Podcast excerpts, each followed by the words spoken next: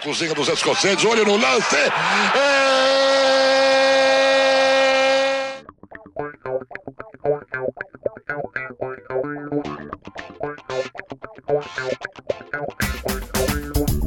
Muito bem, galera do Time Out. Mais uma semana começando, mais uma semana de gravação, mais um podcast iniciando aqui no Time Out.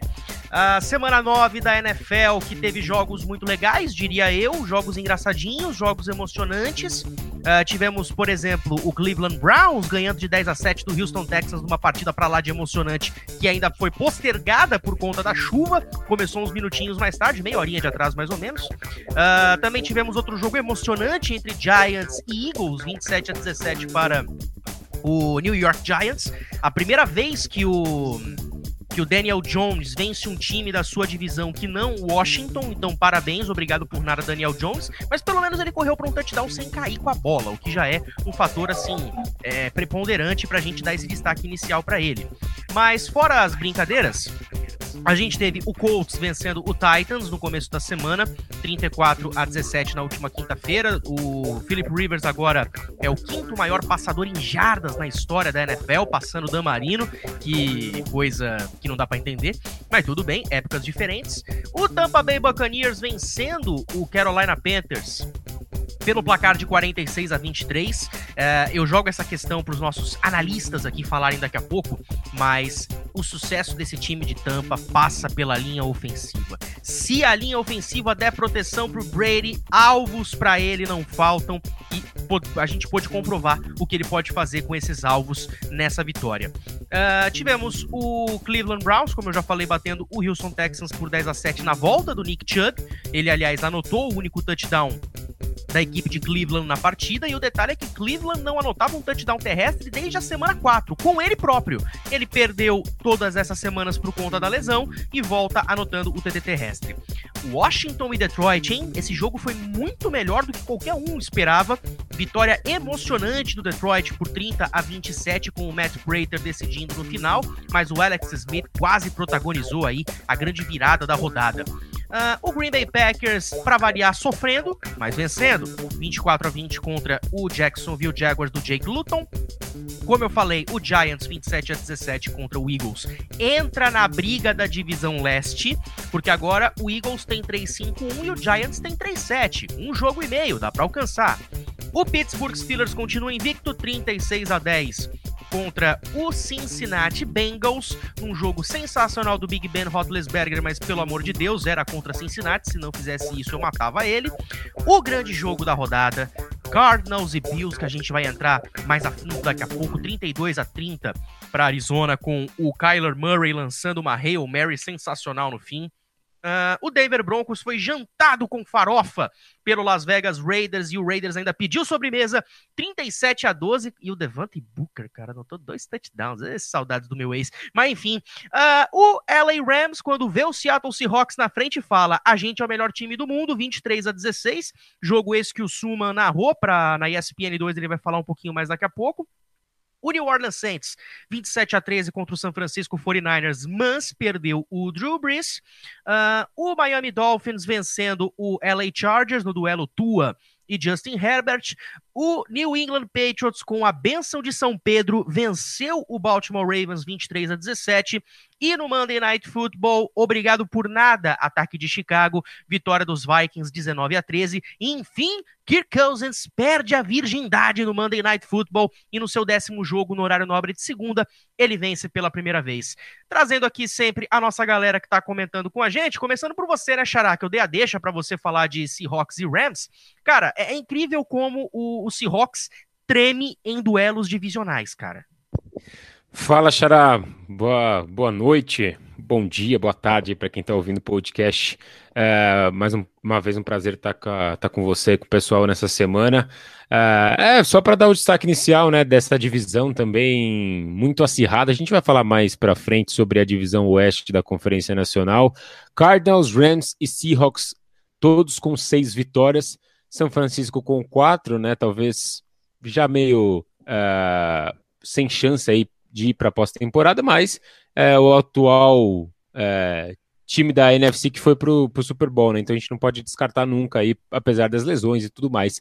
Mas realmente, o Russell Wilson cuidando mal da bola, a linha ofensiva não conseguindo proteger, a secundária do Seattle Seahawks é muito ruim e deu para ver nitidamente nesse jogo a diferença de uma boa, de uma boa secundária, de uma boa defesa contra uh, uma defesa mediana né, é, da NFL. Uh, a defesa dos Rams jogou demais, né? Jogou em alto nível, mostrou realmente que isso faz a diferença. O Jared Goff, ele teve um bom início de jogo, mas uh, do segundo tempo para o final, ele não teve assim nenhuma, nem, não teve números expressivos, mas foi suficiente para vencer a equipe do Seattle Seahawks. Uh, vai ser uma divisão que vai pegar fogo, né? Porque eu tava até eu tava narrando o jogo com o Zolim e aí, pô, vamos dar tchau, né? A gente tá indo embora ali, aquela meu, você, você tá ligado, né, Xará, ali a correria de, pô, vamos embora, tal, não sei o quê. Eu dou tchau pro Zolim ele, tchau Matheus, tchau fã de esporte, só para avisar que no outro jogo o And, DeAndre Hopkins pegou uma bola, os Cardinals viraram, eu falei, tipo, que? Oi, tchau, tchau. E foi, foi embora, a hora que eu vi, eu né, entrei no Twitter, vi a jogar, então assim, pra, só para ter uma ideia de como essa divisão é, vai ser assim até o final, é, acho que é, se a gente tem a, a, nor, é, a norte não, né, a leste, que o líder tem três vitórias, a oeste, do outro lado, é, literalmente são divisões opostas aí, né, na NFC. Vai ser uma briga até o final. E olha, vou te falar, hein? Muitos falam aí de, de Patrick Mahomes, né? De quem mais? Drew Brees, Tom Brady, mas o que o Kyler Murray tá jogando também, é, não é brincadeira, não. E tá assim, tá mostrando pro Russell Wilson que dentro da divisão já tem um cara que pode brigar com ele aí por possíveis MVPs futuros. Exatamente, tanto que se a gente for pegar os critérios de desempate hoje, o Cardinals lidera a NFC uh, com seis vitórias e três derrotas, mas o Rams e Seattle também têm a mesma campanha, ou seja, é uma divisão completamente nivelada por cima. E olha, um cara que eu dou destaque nessa partida que você narrou, cara, é o Jalen Ramsey. O cara alinhou em 30 rotas feitas pelo pelo DK Metcalf e nessas rotas, o Russell Wilson só mirou nele duas vezes e teve zero recepções, cara. O Jalen Ramsey anulou a principal arma ofensiva aérea da equipe de Seattle, hein? Não, e o, e o Darius Williams também jogou demais, né? Com duas interceptações, um passe defendido na end zone que é, era um TD certo aí para Seattle. É, é, a nota, assim, a defesa de Seattle não apareceu tanto, né? E aí o ataque também não. Esse foi, esse foi talvez um dos problemas, né? Porque assim, o DK Metcalf é um dos principais recebedores da liga e ele foi ter uma recepção só no terceiro quarto. É, óbvio, a marcação estava muito boa do Jalen Ramsey, na própria transmissão eles é, frisaram bastante isso. Mas assim, é estranho, né? Ver o Russell Wilson não conseguindo acioná-lo, pelo menos assim, foi um jogo bem atípico para Seattle. É, como eu disse, eu repito, né? O, o, Jared, o, o, começo foi muito bom dos dois QBs. No primeiro quarto, por exemplo, eles já estavam beirando a 150 jardas. Mas no segundo tempo para frente, o próprio Jared Goff não teve números expressivos assim, né? Não foi é, algo para a gente parar e falar, nossa senhora, né? Então, era um jogo vencível para Seattle, mas o problema foram as duas, inter duas interceptações do Russell Wilson, um fumble perdido, né? É, já são 13 é, turnovers na temporada. Então, assim, algo que não está funcionando, né? E, e, e, você vê uma defesa desse nível da, do, do Los Angeles Rams põe um time com o próprio Jared Goff, como eu disse, não é mil maravilhas, mas o time está vencendo e está brigando dentro da divisão. Então, só para fechar o papo aqui, uh, o Rams concedeu menos de 25 pontos em 7 dos 9 jogos dessa temporada e o Jared Goff com mais de 300 jardas de passe em 4 dos seus últimos 5 jogos contra Seattle, tá virando mais ou menos uma freguesia. Mas aí é coisa para a gente discutir numa outra questão. Uh, Rafa, você tá sempre com a gente aqui também, nosso tudólogo. Cara, você é como você falou pra gente antes da gravação, cara. Que bom que você errou o palpite do Sunday Night, né? Porque ninguém esperava essa vitória do, do New England, hein? Nossa, cara, foi uma coisa assim surreal. É, boa noite, boa noite, boa tarde, bom dia, Matheus, Matheus Suman, Vinícius, né? Já dando spoiler aí do nosso convidado aqui Norma. nesse podcast. Ah, mas é isso, né, cara? E nossa, foi um jogo completamente atípico. Primeiro pelo clima, né? As condições climáticas é, atrapalharam muito é, o, o, desempenho dos dois quarterbacks. né? Até e dos wide receivers também, a gente viu vários drops, algumas situações até de recepções sem muito que não teriam muita dificuldade. Mas, cara, no geral, acabou sendo o roteiro que a gente já imaginava. São duas equipes que é, correm muito bem com a bola, as duas estão entre os cinco melhores ataques terrestres da NFL e abusaram até não poder mais no jogo terrestre. New England teve mais sucesso, né? Obviamente. Agora a linha ofensiva também de New England volta a ser mais parecida com aquela ideal. Na, se você pegar a linha ofensiva de ontem, só o Marcus Cannon, right tackle, que optou por não jogar a temporada, seria a única peça assim que não que da linha ofensiva ideal, ou pelo menos a que se projetava que jogaria na temporada que não estava disponível, né? E aí a gente teve New England é, conseguindo correr muito bem com a bola, uma grande partida do Damian Harris, é, misturando também corridas com Rex Burkhead, com o próprio Cam Newton em situações assim bem específicas. É, a gente teve até uma, uma, participação muito boa em momentos pontuais dos recebedores. O Jacoby Myers vem, vinha de um jogo muito bom contra o New York Jets, apareceu em bons momentos também no final do jogo. Inclusive, ele ganha uma primeira descida crucial na reta final, que ajuda os Patriots a gastar mais tempo. E aí, Baltimore precisa. É, só tem um, um, um minuto para tentar reviravolta com caindo o mundo lá em New England. Mas, cara, no geral, o jogo não dá para dizer que foi um jogo chato. O jogo foi bem divertido, foi bem apertado, né? E, cara, para a equipe de New England fica agora essa questão, né? E aí, será que dá aí para conseguir pelo menos brigar ainda por uma vaga de wild card, né? A gente pega pela tabela, a gente vê que New England deixou escapar três resultados que poderia tranquilamente ter vencido e agora podia estar com uma campanha bem melhor né, contra Kansas City, o jogo que o Cam Newton não jogou por causa do coronavírus. A gente viu uma atuação defensiva ótima da equipe de New England, limitando o Patrick Mahomes. Passou o primeiro tempo inteiro o Kansas City sem anotar, sem anotar touchdown. Ou seja, a gente teve a partida contra o Buffalo Bills, com aí um erro grave do Cam Newton. A 15 jardas da endzone, ele sofre um fumble que determina o final do jogo. Ou seja, cara, New England teve chances ainda nessa temporada de conseguir resultados melhores e tropeçou. Perdeu para Denver em casa é, e os Broncos nem sequer anotaram um touchdown né? Foram seis field goals, o McManus foi o MVP daquela partida, né? Então, cara, é uma equipe que, assim, desfalques à parte, inconsistências do ataque à parte, ainda assim se mostra uma equipe competitiva. E aí, muitos créditos, lógico, para a comissão técnica, né? Que aos trancos e barrancos ainda consegue manter um time é, muito, é, muito brigador, né? Um time que vai estar tá sempre vivo nas partidas. Dificilmente é um time que vai ser surrado, vamos dizer assim. Dificilmente vai ser goleado. E para a equipe de Baltimore, cara, fica algumas questões, né, cara? A gente viu. É até difícil criticar o Lamar Jackson, porque as condições, como a gente já falou, para passar a bola não estavam é, as ideais, né? Mas assim, a gente também viu aquele negócio, né? Você quer ganhar de Baltimore? Tem que parar o time na primeira e na segunda descida e forçar a equipe a terceiras descidas longas. É a situação que você vai deixar o time mais desconfortável e talvez conseguir aí limitar esse ataque que, se tiver em ritmo, se conseguir correr com a bola, vai ficar praticamente imparável. Assim, para a equipe de Baltimore, acho que não muda tanta coisa, no sentido de que já seria muito difícil alcançar o Pittsburgh Steelers, que vem sendo mais consistente, mas Baltimore ainda está posicionado muito bem para ficar com uma vaga de wildcard na AFC. E vamos ver se New England consegue ainda disputar uma vaga. Eu acho difícil que consiga chegar em pós-temporada, ainda mais se a gente analisar a consistência de Bills e Dolphins dentro da divisão, mas de qualquer jeito foi um jogo que entregou até mais do que se esperava com toda certeza. Os Patriots marcaram aí mais de 20 pontos em cada um dos seus 11 jogos de temporada regular contra os Ravens. Uh, Cam Newton anotando seu touchdown de número 67 terrestre na carreira. Além disso, primeiro QB da era Super Bowl com nove corridas para touchdown em seus primeiros oito jogos de uma temporada fazendo uma, um, um, ano de 2020 ainda oscilante, mas quando ele tá por cima, ele tem números bem expressivos. Ah, o Rafa já adiantou, para variar, a gente tem aqui um convidado com a gente pela primeira vez. Aliás, é, é muito bacana que a gente esteja abrindo esse espaço no timeout para os convidados, e é sempre bacana a gente estar tá abrindo esse espaço não só para quem é de Portal X, Portal Y, Aqui a gente fala de futebol americano com todo mundo. Quem quiser entrar aqui é que nem coração de mãe. Então, Vinícius Alves, ele que é membro do NFL no Lance, é, portal de notícias do Portal Lance é, sobre a NFL e que surgiu recentemente, surgiu nessa temporada e vem publicando notícias todos os dias. É muito bacana. Eu acompanho o portal praticamente todos os dias, então é muito bacana que a gente esteja alguém aqui, é, tem alguém aqui conosco que saiba da NFL, que conheça muito a NFL e seja de um portal tão renomado como é o Lance. Então é uma honra muito grande para a gente aqui tá te recebendo, viu, Vinícius? A honra é toda minha, Matheus. É um prazer estar participando com você, falando de futebol americano.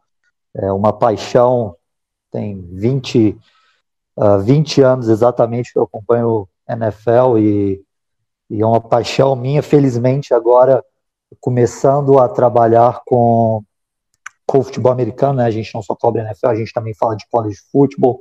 Agora a gente está falando também um pouquinho sobre futebol americano nacional. É, é um grande prazer estar tá, tá trabalhando com isso. Era, era, já um sonho de muito tempo e, felizmente, agora a gente está conseguindo concretizá-lo. Não só eu, como o Josias Pereira e o Gustavo Guimarães, que também estão junto comigo nessa empreitada. É, Aliás, sobre a rodada. Pode falar, pode, pode, falar, Sobre a rodada, é, a gente ainda não falou, queria dar um destaque especial ali no Buffalo Bills e Arizona Cardinals. A gente vai falar mais sobre é, esse assunto mais adiante, mas eu quero contar uma coisa curiosa. Eu estava cobrindo esse jogo, então estava acompanhando ele. A gente sempre escreve um resuminho da, de todas as partidas da rodada, logo quando as partidas acabam. E após o touchdown do, do Stefan Diggs, eu comecei a redigir o material, né? E com a certeza de que o Buffalo Bills tinha ganhado o jogo. E tudo aquilo aconteceu que eu não preciso relatar o que aconteceu no jogo, né? Todo mundo sabe. É, e, e, me fez voltar no tempo, né? Porque voltando ali 10, uh, 10 anos, 8 anos atrás, uh, quando eu, eu iniciei no, no, jornalismo, eu fazia cobertura de jogos de, de times de, de Minas Gerais, né? Eu sou mineiro, então estava ali acompanhando às vezes o Cruzeiro, o Atlético, e acontecia um gol no finalzinho quando o texto estava completamente pronto e você tinha que jogar tudo, praticamente tudo no lixo e recomeçar o texto. Então foi mais ou menos aquela sensação. O êxtase é enorme pelo que aconteceu dentro de campo, mas aquela sensação de putz, podia ter sido um passe incompleto ali para não jogar o meu trabalho todo fora. Que o DeAndre Hopkins não ouça isso. E aí, só destacando, Matheus, rapidinho, né? Cara, que na hora da jogada, o nosso companheiro Will, que é torcedor fanático do Arizona Cardinals, caraca, eu queria muito que ele tivesse mandado um áudio no nosso grupo, mas ele escreveu por texto. Mas imagina a emoção do cara. Você falando, DeAndre Hopkins, eu te amo, você é o cara. É que assim, o, Will, o Will ele tá começando a conviver mais com a gente agora, né? Porque a gente tem no nosso, no nosso grupo aqui o Vitor Herman, torcedor fanático do Cowboys, que só faltou desmaiar depois que o time ganhou dos Falcons, naquele field goal do Zurline. E também tem o Florentino, que a cada touchdown do Packers parece que vai. Me desculpa que eu vou falar aqui agora, senhor, mas parece que vai parir uma pessoa. Pelo amor de Deus, é uma empolgação que ultrapassa, extrapola. E, e, e é curioso também, vocês estão falando aí do, do Will, que ficou extasiado ali, ficou empolgado com o que aconteceu. Se você olhar a, a, as postagens ali no NFL no lance, no Twitter do NFL no lance também, foi um, uma comemoração e o número de postagens absurdo. Isso é porque o Josias é torcedor do Arizona Cardinals e ele não se conteve, ele não manteve o profissionalismo, a imparcialidade e deixou o clubismo aflorar ali na, nas postagens. Foram umas cinco, seis postagens diretas falando do lance, ali é foto, é vídeo, enfim, é, empolgou. É, acho que naquela, é naquele momento que você pega a conta e fala, ó, oh, é o estagiário aqui agora, aí pronto, aí solta, tá liberado, aí beleza. Mas eu vou te falar que teve um, não lembro qual foi o jogo, mas acho que foi o jogo contra o Chargers, que o Broncos ganhou no último segundo. Cara, na minha conta do Twitter, quando eu fiquei sabendo do resultado, eu tava narrando Bears e Saints naquela hora. Deu um intervalo, eu fui pro Twitter e escrevi: aqui é Broncos, caramba. Tipo, a gente deixa ali um pouquinho de lado e dá aquela torcidinha básica. Acontece nas melhores famílias. Ah, vamos lá, então, é, decorrer aqui a nossa pauta. Começando pelo seguinte: o Fernando Nardini, no ESPN League do dia 16, mais conhecido como segunda-feira, ele trouxe meio que de forma despretensiosa um negócio que eu acho que tem que ser muito. Isso tem que acontecer que é o Alex Smith é, conquistar o prêmio de Comeback Player of the Year. Cara, é, depois do que ele fez de voltar contra os Rams na situação em que ele voltou, completando um passe para a emoção de todo mundo. Ele tem uma oportunidade de ser titular. Ele passa bem o jogo, ele conduz bem o jogo, é quase protagonizando uma baita de uma virada, porque Detroit abriu 24 a 3 e ele foi buscar essa, essa vantagem e quase ganhar a partida.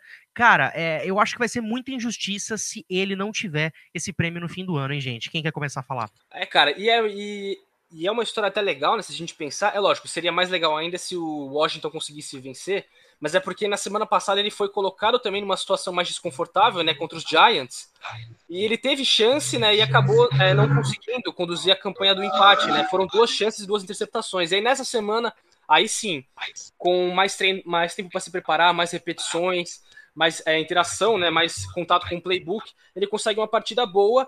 Só que aí, cara, deixaram um pouquinho de tempo. O Matthew Stafford, cara, é o cara que vai sempre acreditar que é possível. Né? Ele conduziu ali uma campanha rápida e a equipe de Detroit conseguiu a vitória com o Matt Prater, que o Matheus tem saudades dele. Tudo bem que o McManus dá conta do recado, mas o Matt Prater deixa saudades, né? E aí, cara, acho que é uma história maravilhosa do Alex Smith. É, e ainda mais se a gente considerar a gravidade da lesão dele, né? É lógico, se a gente for pegar por desempenho, ele não seria talvez nem considerado pro, pro prêmio, porque é lógico, foram poucos jogos e esse, essa foi a primeira partida que ele realmente teve um bom desempenho. Só que, cara, o fator é, que, tá, que tá fora, que tá ligado com a questão do comeback, né, do, do, do, dele ter conseguido voltar, é muito mais forte que qualquer outro jogador.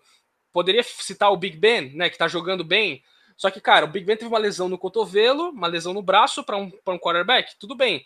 Mas, cara, o problema do Alex Smith é, foram várias cirurgias, é, chegou a ponto de quase perder a perna e quase morrer.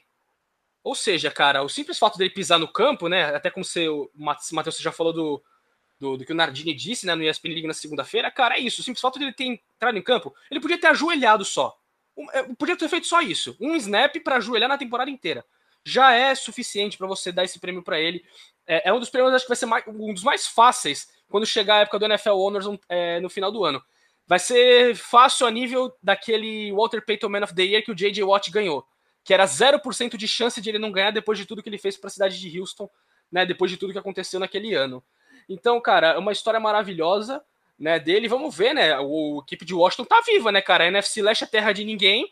De repente o Alex Smith aí é, é completamente plausível você dizer que nessa situação ele pode ser considerado o quarterback mais confiável da divisão, tendo em vista que o Dak Prescott está machucado, que o Carson Wentz é, e o Daniel Jones são dois caras que a inconsistência deles até espanta o quão inconsistente eles são.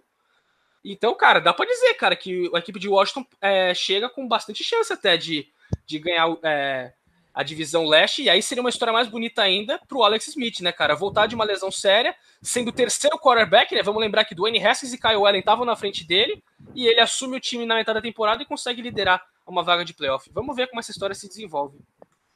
Não, e, e acho que eu tô com o Rafa, assim, é, só o fato dele ter voltado para campo, estar disponível aí, já o credenciaria como um possível é, cara para levar esse, esse prêmio aí, né? É impressionante. Ele tá com, com jardas, assim, média de 350 jardas nos últimos dois jogos, ou seja, ele tem números bons, completando mais de 70% dos passes. Ou seja, não, não é só isso, né? Ele tá conseguindo entregar, óbvio, como o Rafa disse, a, duas vitórias acabaram escapando, né? Ele poderia ter comandado o time para vencer os últimos dois jogos, não aconteceu. Uh, mas assim, eu estava até lendo à tarde aqui algumas coisas. É, Pipoca, o, o Ron Rivera deu, deu entrevista ontem, né?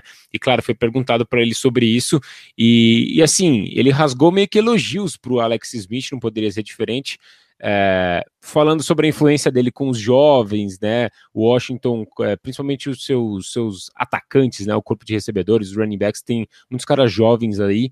E, e o Rivera falou sobre como o Alex Smith está sendo um espelho para os caras, então ajudando eles é, eles destacaram a matéria que tem no Washington Post, eles destacam um trecho da transmissão de domingo, onde o Antônio Gibson, que é o running back, é, fica conversando muito com ele, assim, sabe, ali no, na sideline. É, então, assim, o cara tá ajudando os mais jovens também, tá sendo influência para eles e tá conseguindo atuar em campo. Ou seja, é o pacote completo para um cara de 36 anos que, como o Rafa disse, passou por milhões de cirurgias. E antes do, do Vinícius falar ou do Suma complementar, cara, vale destacar os números dele nesse domingo contra Detroit. Não lançou touchdown, não lançou interceptação, ok, mas foram 38 passes completos para 390 jardas. Cara, eu tô com o Rafa numa coisa que ele falou. Se a gente pegar todos os quarterbacks da NFC Leste, cara, de longe, de longe, ele tá se mostrando o mais consistente e o mais confiável. Até porque o fato dele ser o mais experiente também contribui muito, porque a gente sabe que o Garrett Gilbert tem aí suas seis, sete temporadas, mas ele jogou como titular pela primeira vez no último domingo contra, é, contra Pittsburgh, mesmo fazendo um bom jogo, foi a primeira vez de, de, titular dele. E Jones e Wentz, eu não preciso falar nada, os números falam por si só.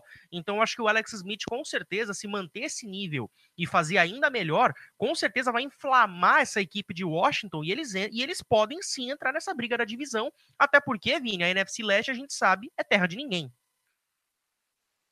A NFC Leste é terra de ninguém. É, salvo engano, se eu estiver falando algo, algo incorreto, mas é um jogo de diferença entre o líder e o último colocado na NFC Leste. Então, assim, é, tá tudo muito aberto ali e é bem provável que chegue na semana 17 o, o, o líder que vai para os playoffs tem uma campanha com cinco vitórias, seis vitórias ali, uma campanha é, talvez a pior da história na NFL, pelo menos em temporada com 16 jogos. Falando um pouquinho sobre o, Alex Smith, é, é interessante que o Matheus Suman falou agora há pouco sobre essa orientação aos jovens, porque eu estava assisti eu assistindo um vídeo no início da temporada, antes de começar os jogos, na, na pré-temporada ainda, eu não me lembro qual veículo que estava exibindo esse vídeo, mas ele dando instruções ao Dwayne Haskins, que era o então titular uh, que seria o, o, titular que iniciou a temporada como titular do Washington. É, e ele passando coisas, é, muito aquela coisa de veterano ali, que está há muito tempo na liga, que já vivenciou muito aquilo e dando detalhes para o Dwayne Haskins sobre o que fazer, sobre como posicionar uma bola numa fade ou numa rota out, assim, é, tentando evitar tentando evitar ao máximo que o defensor tenha qualquer possibilidade, ou é o recebedor ou é o jogador de ataque uh, ou é um passe incompleto na sideline ali. Então, assim, foi algo bem interessante, me chamou a atenção, é, principalmente por essa questão uh, dele não demonstrar nenhum ego. Ele sabia que era uh, um reserva ali, que ele estava preparando um, um jovem com potencial é, para tentar liderar o time do Washington, ele querendo o bem daquele jovem que está competindo uh, pela posição ali com ele. Então, achei isso muito interessante. Diz muito ainda sobre o caráter do, do Alex Smith e sobre ganhar o prêmio de Comeback Player of the Year. Eu acho que não tem nem dúvida. A outra única narrativa que poderia competir com a do Alex Smith é a do Big Ben, por mais que ele esteja jogando melhor, liderando um time invicto, acho que toda a história uh, por volta, uh, atrás do Alex Smith, assim, o credencia a levar a premiação. Olha, para quem não ouviu ainda o nosso podcast com a Nájila Freitas, a fisioterapeuta esportiva, ela falou pra gente que é, durante, enquanto, depois que ele se lesionou, saiu do campo e tudo mais, quando abriram a, a perna dele, tinha pedaço de meia no meio dos ferimentos, para você ver como foi o negócio, uma, infecções ali, totalmente expostas, infecções mil, e mesmo assim ele sobreviveu uh, à lesão, sobreviveu é, é, e conseguiu voltar pro campo. É uma história linda demais. Avançando aqui nos assuntos, eu lanço a pergunta para você agora, ô Vinícius. Miami vai liderar a AFC Leste? Uh, tá aí uma boa pergunta, né? Acho que qualquer previsão agora, nesse momento, é, é bem difícil de fazer. Miami talvez seja o time da liga que esteja mais quente no momento, né? Miami quente, belo, belo trocadilho que eu fiz e, e, não foi não foi pensado, né? Acabou saindo. Mas Miami acredito que é o time mais quente no momento. É, acho que a receita que Miami está fazendo é perfeita, né? Não está colocando o, muita responsabilidade no Tua, tá uh, deixando ele com o mínimo de responsabilidade possível, dando as leituras mais fáceis possíveis para ele uh, em, em jogadas de passe, Uh, fazendo uso constante do, do jogo corrido, que melhorou da água para o vinho em comparação à temporada 2019. E a defesa de Miami é incrível, né? É uma defesa que está forçando um turnover, está pressionando os quarterbacks. O Brian Flores, todo mundo já sabe, treinador de Miami, ele é excelente coordenando defesa, ele é excelente é, montando estratégia para a defesa. Então, era já esperado que Miami apresentasse uma evolução nesse quesito. No final do ano passado, a partir do momento que Miami uh, parou de perder, parou de ser a vergonha de ser humilhado no ano passado, uh, a defesa foi um, um dos grandes fatores para que isso acontecesse. Então, era normal que essa evolução acontecesse nesse ano e ainda principalmente com, as peças que chegaram e estão produzindo em altíssimo nível esse ano, a volta do, do Xavier Howard volta em altíssimo nível, por sinal. Então, é, é, nesse aspecto, né, nessa, nessa questão de momento, eu vejo Miami com, com esse diferencial. Assim. Então, Miami tem, tem essa possibilidade de brigar pelo, pelo título de divisão com toda certeza. Mas em questão de talento, um time mais pronto, uh, até com um pouquinho mais de caça, com jogadores mais experientes, eu acho que, que o Buffalo leva uma grande vantagem nisso. É, era, né, não fosse um lance ali de de um absurdo nível atlético do DeAndre Hopkins e também do Kyler Murray. É, era para o Buffalo ter ganhado o, o, jogo do Arizona Cardinals, né, tirando um determinado momento ali da partida no final do terceiro, no meio do terceiro quarto para o final. Buffalo, na minha concepção, jogou melhor que Arizona. É, então, eu acredito que uh, nesse, nesse momento, assim, o Buffalo é, é um time mais pronto, uh, tem, tem jogadores mais experientes, tem a possibilidade, na minha concepção, de de levar essa divisão até com um pouquinho mais de facilidade do que Miami, pelo, por essa, principalmente por essa questão da experiência. Ele vai chegar no momento que as defesas vão começar a confundir o Tua e ele vai ter um pouco mais de, de responsabilidade do que ele está tendo até agora nesse, nessas três primeiras partidas como titular. E Rafa, olha só o calendário do Dolphins até o fim da temporada: Broncos, Jets, Bengals, Chiefs, Patriots, Raiders e Bills. Desses sete jogos, pelo menos quatro vitórias vêm, hein? É, eu, eu tô contando três a princípio, né, cara? São, eu tenho quatro jogos aí que eu acho que são confrontos bem perigosos para a equipe de Miami. Né, eu acho que as três próximas semanas são bem acessíveis, né? Com Denver, Jets e Cincinnati. Mas, ó, nunca, não subestimem, cara, o Cincinnati Bengals, cara, que esse time ele consegue aprontar. Aprontou com o Tennessee Titans, já podia ter aprontado contra outros times, ou seja, não é um jogo tão, tão fácil. Aí tem algumas pedreiras, né? Você já falou, Kansas City Chiefs é pedreira, os Raiders vai ser jogo complicado, e aí, cara, New England e Miami são dois jogos ainda da divisão. E a gente pega contra New England. O time venceu na reta finalzinha, depois que o Cam Newton sofre um fumble, que os Patriots estavam caminhando para conseguir virar aquele jogo e vencer. Ou seja, dá esse jogo complicado. E o jogo da semana 17, que tem tudo para é, definir qual time pode ganhar a divisão. Né? E, tem tudo pra ser, e tem tudo para ser o Sunday Night, inclusive. Exatamente. É que vai depender muito da, da NFC Oeste também, porque se não me engano tem um Arizona e Seattle na última semana também. É, Ou, mas é, eu... é, Arizona, Seattle não, é é Seattle e acho que Los Angeles. É algum jogo dentro dessa divisão. É, mas aí eu fico pensando, Tua Tagovailoa, Josh Allen, é, o Josh Allen tá sendo cotado para de repente concorrer ao MVP, o Tua com o hype que tá em cima dele hoje. É ó, que pode considerar, não. né, é que de repente, Matheus, esse jogo da NFC pode definir inclusive mando de, é, mando de campo, né? É, seed 1, pode ser isso também. Então, e aí, é, e aí é uma chamada melhor. Eu não consigo imaginar Buffalo ou Miami ficando com a seed número 1. Vai ficar com Pittsburgh ou Kansas City, muito provavelmente, né?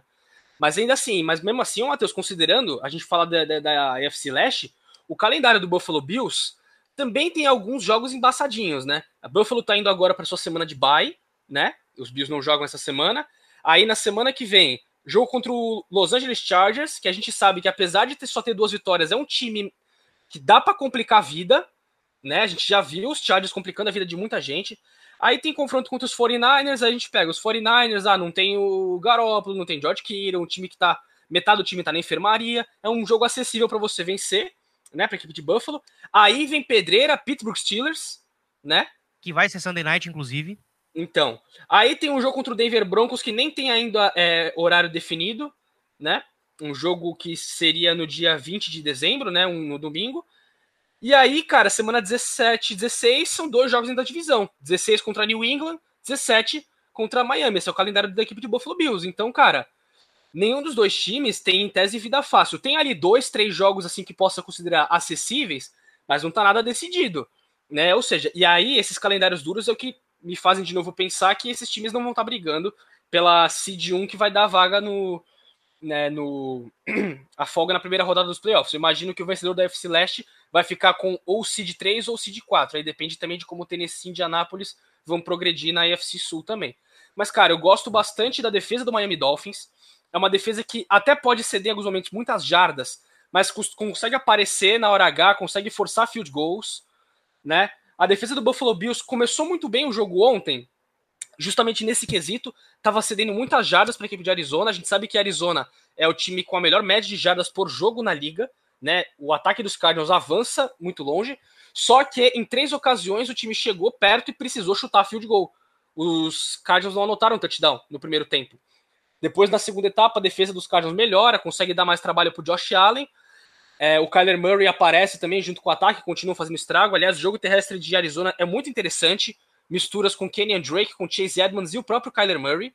Né? Tá entre os melhores ataques terrestres da liga também. Aliás, os, os touchdowns anotados pelo Kyler Murray, ele, ele sequer é tocado.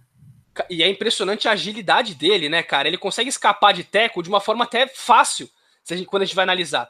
E aí, aquela outra virtude dele que a gente já falou em alguns podcasts, né? Cara, o jeito que ele esconde a bola, ele engana a câmera, ele engana jogador, ele engana narrador, ele engana todo mundo. Todo mundo acha que a bola tá com o running back e ele tá segurando.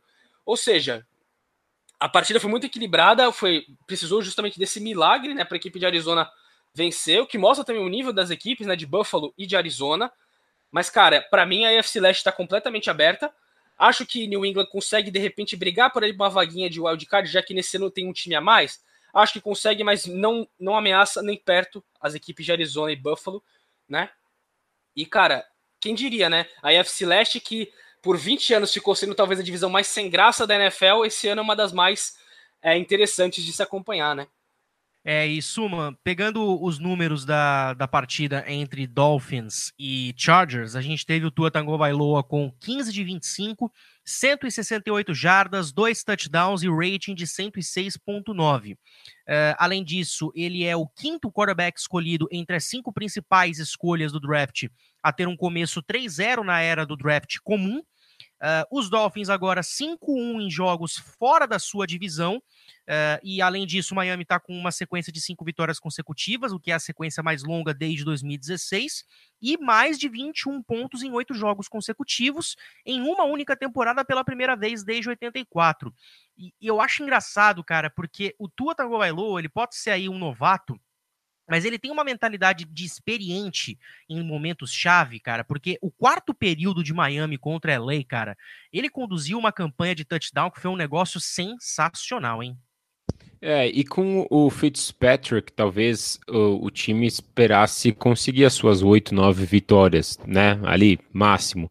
Mas o, o, o, teto, né? O máximo do Tu é bem maior que o máximo do Fitzpatrick, foi isso que Miami apostou, mesmo colocando ele, como a gente disse na semana passada, né? Contra os Rams, talvez é, uma fogueira, né? Uma das principais defesas da liga, você já enfrenta logo no seu primeiro jogo dentro da, da NFL. É, mas ele se portou bem e, e eu ia falar mais ou menos na linha do que o Vinícius acabou comentando, né? É, como o jogo terrestre cresceu, então, é, desde que o Tua chegou. Foram 55 jardas terrestres no jogo contra os Rams, na estreia dele.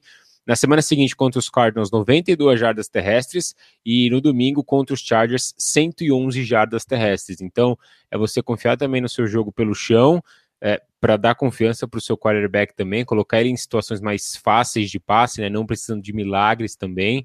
E, e é isso, ele vai errar? Vai errar, mas ele está se mostrando um cara muito mais confiável e com um teto maior que o do que o do Fitzpatrick, né? Eu acho que, que é isso. E só para né, rapidinho sobre essa questão de Miami vai ou não chegar na liderança, também acho que é uma, da, uma, uma, das divisões bem abertas. Eles vão acabar se matando um pouco, né, por conta dos confrontos dentro da divisão.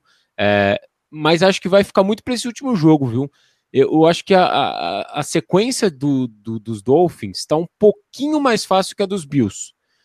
Talvez, assim, eu, tô apostando tudo errado, né? Mas eu apostaria no, nos times chegando bem igual para essa última, semana, e aí ficaria na, na, na, na, na, na briga mesmo dentro da divisão. Lembrando que o primeiro, o primeiro jogo entre os dois times, né, entre Buffalo e Miami, eu acho que é possível que esses dois times cheguem mesmo, difícil, dificilmente os Patriots vão, vão buscá-los.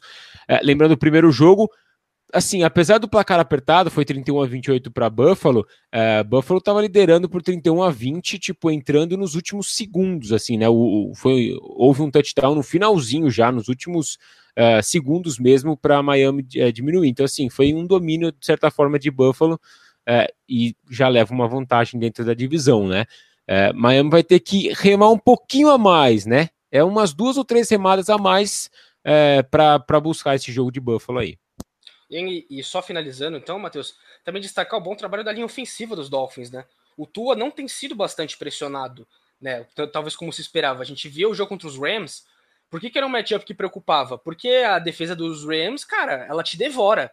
Ela te pressiona até não poder mais. O Aaron Donald, até semana passada, liderava a NFL em sacks junto com o Miles Garrett. Eu sei que o jogo faz algumas semanas já, mas ele naquela ocasião já era o líder da NFL em sacks. E é engraçado, porque teve aquela primeira jogada, né? Primeiro recuo de passe do Tua que o Donald é, força o fumble. E pro resto do jogo, o Tua se portou muito bem, não foi pressionado, se livrou da bola rápido, conseguiu sair do pocket quando precisou. Ou seja, a própria linha ofensiva de Miami tem contribuído bastante nessa situação para ele, porque a gente sabe que tem QB novo que entra e entra numa roubada total, porque não tem proteção, não tem recebedor, né? E aí complica tudo. Ben DiNucci, a gente sabe que o Ben DiNucci não é, é parâmetro para essa questão, mas ele foi colocado numa cova de leões famintos contra o Eagles. A DL do Eagles é uma das principais da liga e o cara vai me estrear justamente num jogo como esse, em horário nobre ainda, e deu no que deu. É que no ah, caso a... dele não teve escolha, né? Porque os dois quarterbacks estavam machucados, né? Foi necessidade, né? É, ainda não tinha Garrett Gilbert, que jogou muito bem contra a defesa de Pittsburgh. A defesa de Pittsburgh, hein? Uh, avançando aqui nos temas, a gente comentou sobre essa liderança da AFC Leste. Uh, cara, a gente tem que comentar sobre esse, o principal jogo da rodada, que foi uh, Buffalo e, e, e Arizona. O jogo foi em Arizona uh, onde eu lembro ter visto uma das últimas Hail Marys da minha vida, que foi as duas Hail Marys do Rodgers naquele jogo contra Arizona uh, no duelo no divisional. Mesmo drive, duas no, mesmo, mesmo drive. drive. Foram, acho que foram quatro lançamentos naquele drive. Um incompleto, a primeira Hail Mary no meio-campo, outro passe incompleto e a segunda Hail Mary para o touchdown. E o detalhe é que naquela oportunidade o Rodgers mal tinha recebedores porque a maioria estava machucada, ou seja, o Jeff o Jennings que recebeu o touchdown. O Jeff Jennings, exa exatamente, o time estava remendado e mesmo assim o Rodgers conseguiu tirar a coelho da cartola, mas aí não adiantou nada. Na prorrogação, o Fitzgerald teve uma teve um teve dois, duas recepções ali fundamentais no, no primeiro passe da campanha, quando o Palmer quase foi sacado e depois o shovel pass para ele entrar na end zone e anotar o touchdown. Mas vamos falar sobre esse jogo em específico, porque vamos lá, temos muitos números acerca dele. Primeiro de tudo, Kyler Murray, mais de 26 pontos no Fantasy em cinco jogos consecutivos, o que é a maior sequência de um jogador de Arizona. Além disso, o Murray tem um TD de passe e um TD corrido, pelo menos em uma partida, em cinco jogos consecutivos. É o único QB na história da liga a chegar nesse, nesse patamar. Uh, Arizona, mais de 30 pontos em cinco jogos seguidos, maior sequência da franquia. E o DeAndre Hopkins, mais de cinco recepções, mais de 60 jardas e mais de um TD recebido em cada um dos seus quatro jogos na carreira contra o Buffalo Bills. Lembrando que o DeAndre Hopkins jogava em Houston, Houston é da AFC, ou seja, ele enfrentava Buffalo com uma certa regularidade. Então ele continua com números muito bons e obrigado. Vinícius, cara, é o que você falou. Você estava cobrindo esse jogo, eh, teve que mudar ali sua pauta, teve que mudar o texto ali por conta do que aconteceu. Mas, cara, é, foi uma partida onde a gente esperava uma chuva de pontos. A chuva aconteceu, foram 62 pontos. A gente esperava dois quarterbacks jogando muito, jogaram. O, dri o drive final do Josh Allen, cara, foi um negócio sensacional. Isso mostra que ele voltou a ter aquele nível do começo da temporada. E o Kyler Murray, é, como a gente gosta de brincar, ele testou positivo para futebol né? Então, anotando touchdown terrestre, a Hail Mary no final com, uh, jogando contra o movimento do corpo, foi um negócio lindo, hein, cara? Não, tá louco. É, foi uma brincadeira falando. Brincadeira confundiu de verdade, falando sobre a mudança do texto ali, mas na hora que aconteceu o lance, a minha esposa estava do meu lado, ela levou até um susto, porque eu dei um grito ali que a situação foi surreal, né, cara? Você não tá esperando aquilo, o relógio vai estourando, você está imaginando que vai ser mais uma bola que vai terminar no chão ali, e de repente, no meio de três marcadores, o DeAndre Hopkins sobe mais alto que todo mundo e fica com a bola. E, e, e, é engraçado pensar que você olha aquele lance, ou você olha o DeAndre Hopkins jogar e você imagina que ele é um cara é, de 6'4, 6'5, né? Mas ele é 6'1, né, cara? Ele é quase do tamanho do Stephon Diggs e e o Stephon Diggs é, é, é um pé a, a, menos do que o, o DeAndre Hopkins, né? Mas quando você compara, olhando os dois assim visualmente, a sensação é que o DeAndre Hopkins é, é muito maior, muito mais uh, forte fisicamente e maior de altura do que o Stephon Diggs. Ele, para mim, na minha visão, não só por esse lance, mas há muito tempo, o DeAndre Hopkins é o melhor recebedor da, da NFL.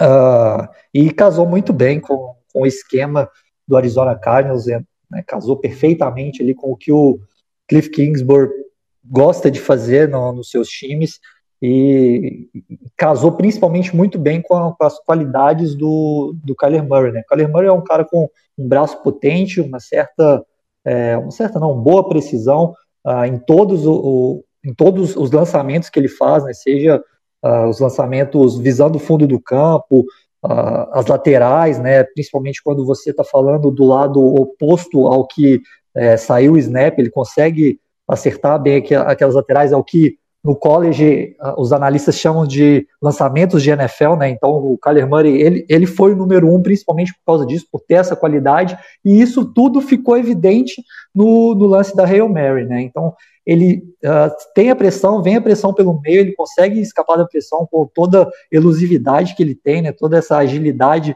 ali para evitar a pressão, evitar o sec e contra o movimento do corpo ele faz uma das jogadas mais atléticas que eu me lembre assim na liga foi digna de um, um shortstop no beisebol, né, fazendo jus ao fato dele também ser, ter sido draftado pela MLB. Então foi, foi uma coisa fantástica aquilo ali, né? Se tivesse mais tempo, né, não fosse uma coisa de ter que subir a matéria com tanto tempo, aquilo ali dava para fazer um texto gigantesco. E não tivesse também outros 10 jogos para escrever na rodada, dava para ter feito um texto gigantesco, praticamente só falando uh, da jogada do Hail Mary. Então, foi uma coisa fantástica. Assim. O Kyler Murray ultrapassou seu próprio recorde para o maior número de jardas corridas por um quarterback em uma única temporada na história do Arizona Cardinals. Ele já superou as 544 do ano passado, que foi a, a marca dele próprio. E além disso, se juntou ao Cam Newton como os únicos quarterbacks da NFL com mais de 6 mil jardas de passe e mil jardas corridas em seus primeiros 25 jogos na carreira. Uh, Suma, que bom que ele escolheu a NFL, hein? Ele, é, assim, tem um, tem um histórico, né, de jogadores que poderiam ter ido para outra liga, né, e, e escolheram a NFL. É, e, assim, o meu primeiro, acho que o meu, meu teste, se não me engano, meu teste lá na ESPN no ano passado, é, foi num jogo dos Cardinals. É, foi um jogo contra os Raiders, se eu não, se eu não me engano, no começo de agosto. O meu foi, o meu foi Broncos e 49ers. Foi Broncos, foi Broncos e 49ers? O meu foi do, foi, dos foi na, Cardinals. Foi no dia que o N ganhou o prêmio do, do, do reality show, né? Foi. É, então, e, e, e, é isso. E, e, aí você, pô, aquela, aquela tensão, você dá o dobro ali, né? Você. E, te marca, né? E me marcou o fato de, do, do Kyler Murray, porque ele estava chegando e tinha aquele lance de, é, de esconder a altura, né? Não sei se vocês lembram que não se falava muito da altura dele, porque isso poderia ser um problema. E o cara tá mostrando que isso aí realmente já ficou para trás. É, o Vinícius falou bem, né, da, da, da, jogada ali, né? Como ele se movimenta, porque assim, ele tem que sair, né? Então ele tem que buscar a corrida, buscar se, se desvencilhar ali da, da pressão, ajeitar o corpo contra o movimento natural, lançar essa bola, então ele tem que ter força também para lançar.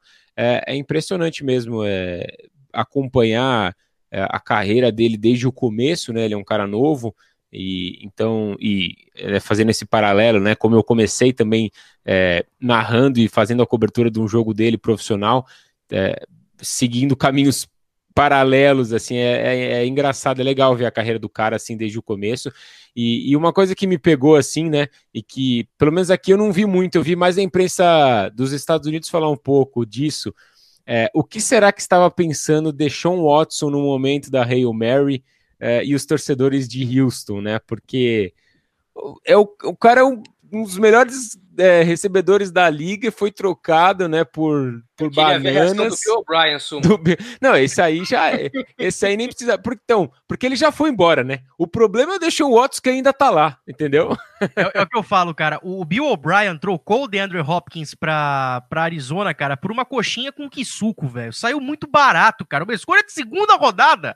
Segunda rodada do teu melhor jogador, cara. Não é, é por isso que o Bill O'Brien só fez besteira, cara. Foi o pior all-in que eu já vi na história da NFL, hein, Rafa? É, é, vamos só ser justo, né? A troca também envolveu o David Johnson, né? Que teve uma temporada excelente. já tá na injury reserve, já.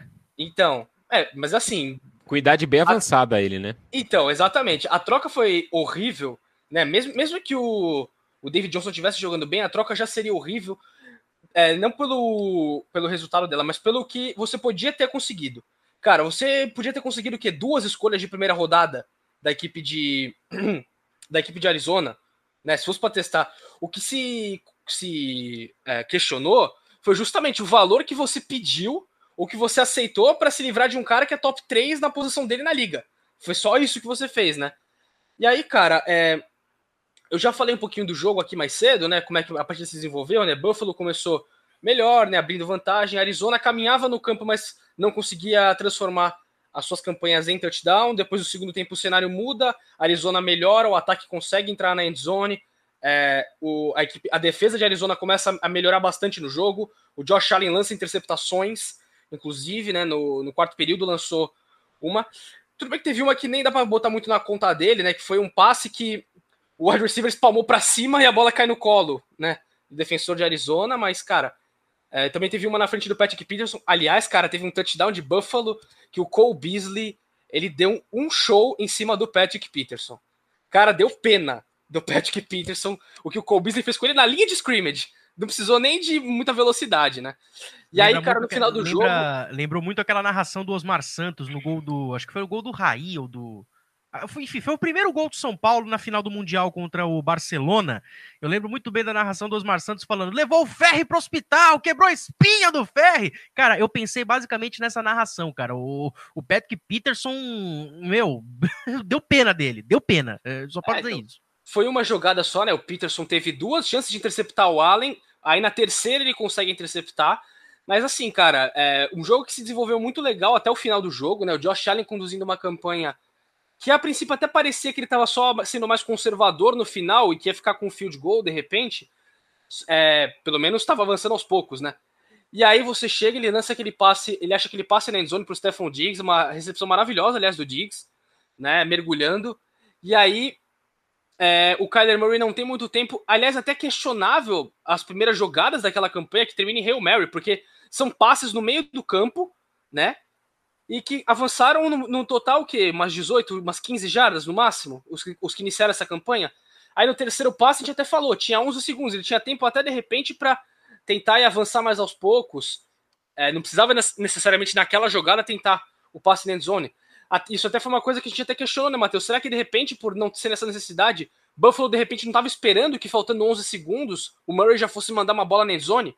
De repente, né? Tanto que a gente costuma ver em Harry Maris tá aquela galera inteira, né, dentro da endzone. E é engraçado, porque sobe o DeAndre Hopkins com outros dois jogadores de Buffalo e tá chegando um terceiro. Tinha pouca gente na endzone até, pro cenário de Hail Mary. Mas, cara, uma jogada sensacional. E é engraçado, o Vinícius falou, né, da, do aspecto físico do, do, do DeAndre Hopkins, que talvez não seja o cara mais alto do mundo, mas uma coisa, né, que até o próprio Paulo Antunes destacou, né, nessa semana no, na ESPN. Ele pode não ser o mais alto, mas ele tem, com certeza, é o cara com as melhores mãos. Ele é o cara que ele consegue agarrar qualquer bola. Chama até muita atenção do próprio Hopkins, algumas jogadas dele, que ele agarra a bola, ele pa parece que ele nem terminou de completar a recepção, ele já tá segurando a bola com uma mão só, né? Ele, a facilidade com que ele parece fazer as recepções. E, cara, foi uma partida que foi sensacional, vai ficar marcada como uma, uma das melhores da temporada, já desde já. Vai ser provavelmente a jogada mais espetacular da temporada, né? Difícil a gente pensar num cenário é, em que alguma jogada ultrapasse isso, tem que ser um Miami Miracle da vida, que eu tenho até raiva desse lance até hoje. mas aquele dia foi maravilhoso. É, não precisa lembrar. Aliás, completou, vai completar dois anos já já, né? Esse, esse lance, né? Dois, três anos já já. Ó, eu só, eu só vou adiantar o seguinte: foi a primeira, primeira vez, não, acho que foi a segunda ou a terceira, que a equipe do, do primeira descida barra timeout se reuniu para fazer um churrasquinho, celebrar o ano e tal. E o jogo aconteceu, mas aí eu não vou continuar, porque a história é hilária demais e eu prefiro contar ela nos é, não, O único spoiler é não acabou bem para mim. Não. Tá? Vou só ficar só nisso. Mas, cara, é, foi com certeza a melhor partida da semana. E, cara, vamos ver, né? São duas equipes que a gente imagina que a gente vai ver né, nos playoffs. Dificilmente uma delas vai ficar fora. E, cara, eu tô muito curioso, principalmente com esse time do Arizona Cardinals, cara, porque é um time que, mesmo estando 6-3, mesmo estando na liderança da divisão, ainda parece um time muito subestimado. Né? Buffalo nem tanto, porque Buffalo a gente já vem de alguns anos vendo a equipe de Buffalo, sabe que é muito bem treinada pelo Sean McDermott, né, que é um time que tem ótimas peças, mas, cara, a equipe de Arizona, acho que ninguém esperava que a esse ponto da temporada, semana 10, Arizona teria o melhor ataque da liga, em termos de jardas. talvez é, é, é, surpreendente, né? A gente imaginava uma equipe mais consistente, é, é, uma, uma, equipe consistente, né? Desculpa, que brigaria por vaga nos playoffs, mas, cara, tá realmente surpreendendo e já deixando spoiler, o Kyler Murray com certeza pode ser considerado um cara ali, um top 5 ali, pra gente discutir um possível prêmio de MVP da temporada, sem dúvida. E só para a gente fechar aqui o caixão, ô Vinícius, os Bills têm mais de 27 pontos marcados pela sexta vez na temporada, sendo que nas últimas duas temporadas combinadas eles tiveram essa marca de seis jogos com mais de 27 pontos. Além disso, os Bills têm 20 primeira, mais de 20 primeiras descidas em cada um dos 10 primeiros jogos da temporada. Pela segunda vez isso acontece na história da equipe. A primeira vez foi em 1992, ano em que o time chegou no Super Bowl. Só que permitiu mais de 25 pontos pela sexta vez nessa temporada, sendo que no ano passado eles permitiram essa marca apenas uma vez. Ou seja, é aquele tal equilíbrio que o Thanos está buscando, mas ainda não conseguiu, né? É, é, é, falando sobre esse aspecto, né, principalmente da, da, defesa de Buffalo, uh, o, o, o, time sofreu muito com lesões. Né? Perdeu esse ano, não para a temporada, mas perdeu por alguns jogos o Matt Milano, que na minha concepção, ele faz uma diferença muito grande ali no meio da defesa de Buffalo. É um, é um jogador que dá até mais liberdade para o Edmonds patrulhar o campo e usar e abusar da velocidade do atleticismo dele uh, ah, para fazer os tackles, para parar as jogadas. É um jogador que eu vejo com uma importância imensa dentro do esquema de Buffalo. Uh, o Tredavious White também perdeu alguns jogos na temporada. Nesse jogo contra o Arizona, se eu não estou enganado, o Josh, no Josh Norman também não jogou. Então é, é uma defesa que ela ainda não teve o tempo de colocar todo o talento que tem uh, dentro de campo simultaneamente. Né? Muitos jogadores perderam tempo com, com lesão, provavelmente eles ainda não estão fisicamente 100%. Acredito eu que ela tem um, um teto, um potencial bem maior do que ela está demonstrando até o momento, e acredito que uh, vai chegar, principalmente nessa reta final, se conseguir se manter minimamente saudável é uma defesa que tende a crescer. Eu, eu principalmente, particularmente, eu acho o trabalho do Sean McDermott fantástico. É um cara que tem em suas raízes a parte defensiva do futebol americano, então é um cara que eu acredito que uh, vai resolver esse problema no futuro aí. A defesa de Buffalo vai ser tão boa quanto ela era no, desde, o primeiro, desde a primeira temporada do Sean McDermott. Bom, vamos avançar aqui, porque a gente citou o Kyler Murray como um dos principais jogadores da temporada. Será que briga pelo MVP ou não? Já se passaram 10, é, 10 semanas, 9 jogos para a maioria. Uh, a briga do MVP, como será que a gente pode avaliar ela? Porque nós temos nessa briga sempre Lamar Jackson, Patrick Mahomes, Tom Brady, Russell Wilson, Aaron Rodgers. Uh, o Big Ben Roethlisberger, será que entra nessa briga? Kyler Murray merece essa citação? Josh Allen também está merecendo? Eu jogo essa pergunta para vocês, mas eu jogo também a questão do Big Ben, né? Porque eu até coloquei aqui na pauta, né? Por que, que o Big Ben não é cotado ainda para esse prêmio? Cara, o Big Ben enfrentou até agora Giants, Broncos, Texans, Eagles, Browns, Titans, Ravens, Cowboys e Bengals. Giants não é parâmetro. Broncos tem uma secundária interessante, ok. Uh, Texans não é parâmetro. Eagles, naquele jogo foram muito bem. Browns, naquele jogo foi muito mal. Titans, o, o segundo tempo do Big Ben foi horrível. Ravens, venceu uma boa defesa, ok. Cowboys, sofreu demais para ganhar. E Bengals, não fez mais do que obrigação. Fica aí a pergunta para vocês. É, é, assim, é, eu até queria a opinião de vocês. É, assim, eu vejo eu vejo as ligas americanas, não só a NFL, é, levando muito em consideração isso que o Matheus acabou de falar. Os adversários, né? Contra quem você está jogando. É, e, e, por exemplo, o Russell Wilson teve duas, duas, três partidas ruins agora, e isso foi muito levado em conta, porque eram contra, contra adversários muito fortes, né? É, e, e eles, eles levam bastante em consideração isso. Tanto que é, o, o próprio Pittsburgh Steelers não assim, é óbvio, a gente leva eles, é, eles são contenders, né? São os principais times. Mas se você for analisar, as pessoas colocam Tampa Bay Buccaneers, é, Kansas City Chiefs, o próprio Seattle Seahawks até duas semanas atrás, à frente do, dos Steelers, por conta desse calendário do qual o Matheus falou. Então, eu acho que o Big Ben não é falado muito por conta disso, porque eles levam sim em consideração. E até o, o próprio calendário, até o final da temporada, também é um calendário relativamente fácil, né? É, por isso que o Russell Wilson estava muito bem cotado até duas, três semanas atrás, antes dele espalhar a farofa. E, então, assim, eu acho que vai ser difícil, vai ser difícil ele levar o, assim, né, é, ter uma quantidade mínima assim de votos por conta justamente disso. Óbvio, ele está fazendo uma boa temporada. O jogo terrestre de Pittsburgh caiu demais uh, e a gente viu quando ele saiu uh, a semana passada, né, se não me engano, que ele teve a lesão, a, a preocupação que que, que, gerou em torno desse ataque se ele realmente não, não estivesse presente, mas é, é, graças a Deus ele pôde voltar, voltar e, e atuar. É, não teve mais não teve problemas mais sérios, né, por conta daquela lesão que ele teve. É, mas eu acho que é isso, é muito por conta dos adversários, da sequência de jogos, porque ele tá fazendo uma boa temporada, tá levando o time a ser o único invicto até aqui, mas não dá mesmo para você enfrentar times Giants, é, Washington e, e, e pedir é, para ele para ele ter um desempenho melhor do que ele já teve, entendeu? É, acho que é, o teto é esse, né? Ele precisaria de, de adversários maiores para poder ter esses mesmos números ou até ter números melhores para aí sim ser levado em consideração. Eu acho que eh, entendendo um pouco as grandes ligas como elas são, eu acho que fica complicado para ele assim nessa temporada. Eu acho que é o seguinte, Matheus, também tem um detalhe que é o seguinte, cara. Tem um fator que joga contra o Big Ben que tá no próprio time dele, a defesa. O Pittsburgh Steelers está 9-0 por causa da defesa. Não que o Big Ben esteja jogando mal, ele tá jogando bem, mas como você falou, contra a Tennessee ele quase espalhou a farofa, né? Suou camisa demais para ganhar de Dallas. E, cara, teve esses momentos que você falava, cara, o jogo aéreo do Pittsburgh Steelers ainda não tá o que poderia estar. Tá. Né, teve alguns momentos ainda que o time ainda não estava se acertando. Nas últimas semanas, aí sim, já vem tendo mais entrosamento. É lógico, a cada semana o Big Ben vai se entendendo mais com seus recebedores, trabalhando de novo com o Juju. Né, o Deontay Johnson vem jogando bem. O Chase Claypool né, vem, vem jogando muito bem isso tem crescido. E aí também, como o Suman já falou, nas últimas, nas últimas semanas ficou mais evidência, porque teve justamente uma queda do jogo terrestre com o Conner. Né? Então o Big Ben fica mais em evidência. Só que, cara, a gente pensa em Pittsburgh Steelers, a primeira coisa que a gente pensa é a defesa que é monstruosa, né? E aí, em comparação com os outros nomes, cara, o Russell Wilson, ele precisa ter o tipo de jogo que ele tem toda semana, porque se ele não tiver, Seattle não tem a menor chance de vencer, porque a defesa de Seattle é horrível.